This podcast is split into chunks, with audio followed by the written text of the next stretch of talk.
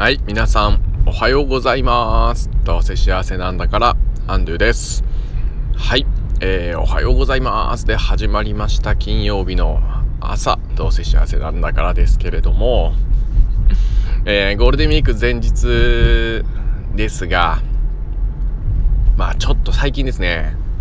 えー、インプット型と言いますか、いろんなことをね、えー、お話ししておかないと今の気持ちをね、えー、喋って残しておきたいということがたくさんあるので、ちょっと今日は朝も配信させてもらいたいと思います。はい。で、今ですね、この気持ちを話しておきたいなと思っているのは、昨日の夜の娘との会話からですね、感じたことを、えー、お話ししてみたいなと思いました。道徳に関する、えー、ことになってきます。えー、特にですね、中学校の先生や、まあ、小学校においても、まあ、道徳に、えー、詳しい方、強い方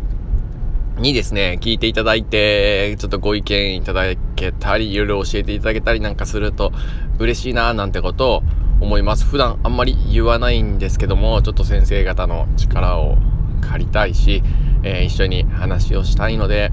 えー、そういった方にシェアしたりですね、えー、いいねやコメントをくださったりしてですね、え届くようになると嬉しいななんてことを今日は、え思っていますのでよろしくお願い します。はい、えーいつも前置きが長くなりすぎるのでこの辺にしておいて本題に入っていきたいと思います。はい、昨日娘がですね、まあ、とある YouTuber さんの話をこうしてくれたんですよね。で、今、子供たちって推し推しって言うじゃないですか。まあ、好きな YouTuber だったり、まあ、昔で言うとアイドルだったりとか、えー、っと、芸能人、好きな芸能人とかのことを推しとかって言ったりすると思うんですけど、今は結構好きなものであっても、人であっても、えー、グループであっても、推しって結構使うんですよね。で、その推しの YouTuber さんが炎上してるんだよって、えー、どう思うっていう話をしてくれてですね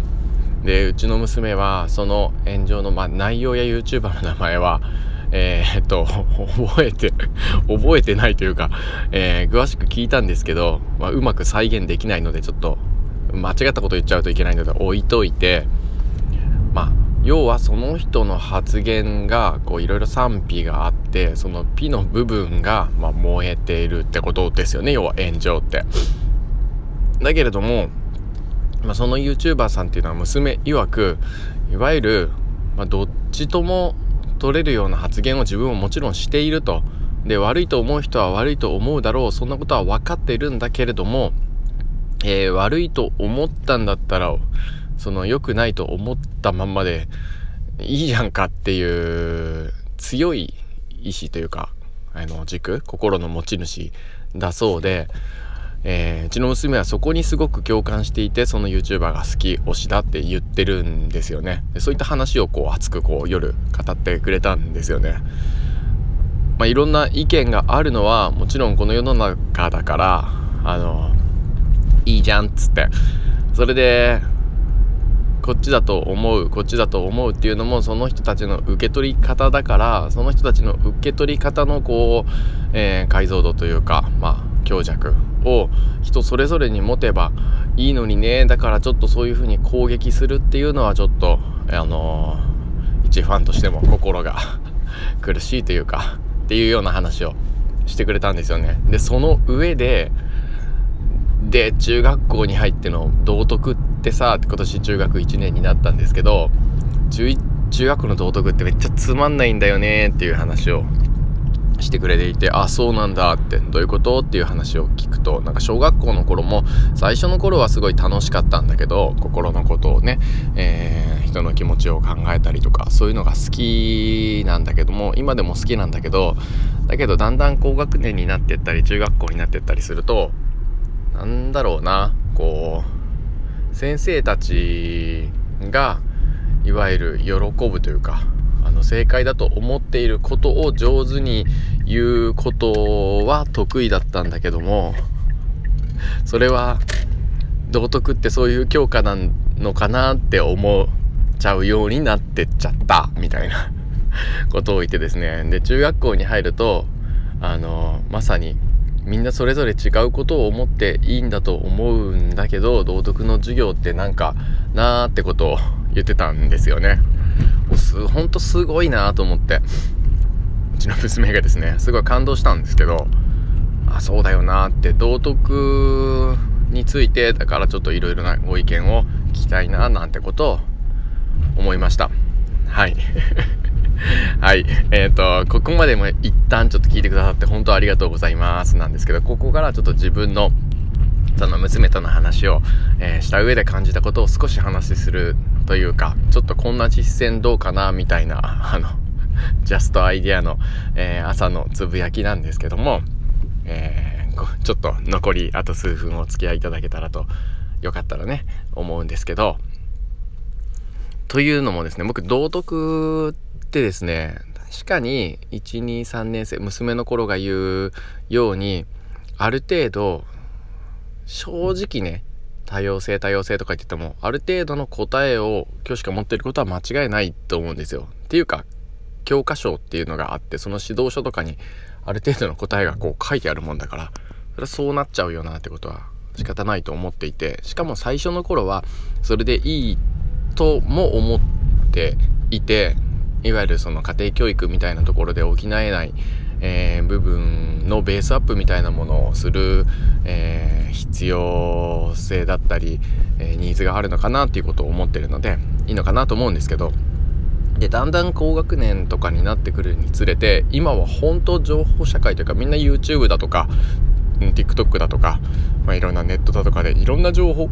を得ているのでその取捨選択というか情報えっ、ー、とねリテラシーみたいなものがものすごく問われてくる中ですよね でその辺と道徳っていうのがすごく難しいなと思っていて一つの教材をみんなで話し合うことっていうのになんか限界を感じてしまっていたり一斉授業にが不可能なんじゃないかなと思って見たりなんかしてたりします。ね最近ちょっと高学年担当してないし中学生のことをよくわからないのでそこのところ自分だったらどんな風なになるかなって思うんですけどそうすると担任の先生ってめちゃくちゃ道徳にこだわろうと思えばこだわれるしそれこそ永遠に時間かけれるって思うしそこになんか大きなばらつきがあってもいけないなとも思うしいろいろ難しいですよねって。だからなんか最近は、うんと、道徳読みっていう実践。やまあ書籍があってですねその道徳読みがすごく自分にとってはヒットしてるというか大好きな実践なのでそればっかりやってるんですけどまあご存知なかったらね道徳読みって調べてほしいななんて思いますけど娘の昨日の夜の話を聞いてなんかもう高学年だとか、うん、中学生だとかになるとその道徳読みを超えるなんか道徳プレゼンみたいなこともできそうだななんてことをですね思ったんですよね。ある程度この小学校の低中学年ぐらいの時期にもう道徳って大体どんなもんなんだってね主にね自分自身に関することだったり人との関わりに関することだったりあと何でしたっけ集団とか社会についてとの関わりについて関することだったりね命とか自然とかに関することだったりとかっていうのがなんかカテゴライズされていて子どもたちもだんだんなんかこうなんとなく分かってきてるような気がするのでそういったことに関して自分たちで興味があるものを、まあ、YouTube だったりネットだったり本だったりでこう自由にピックアップをしてきて子どもたちがこう道徳読みでいうところの教材に線を引くそこを線を引いた理由をこうみんなで対話するっていうようなのを拡張して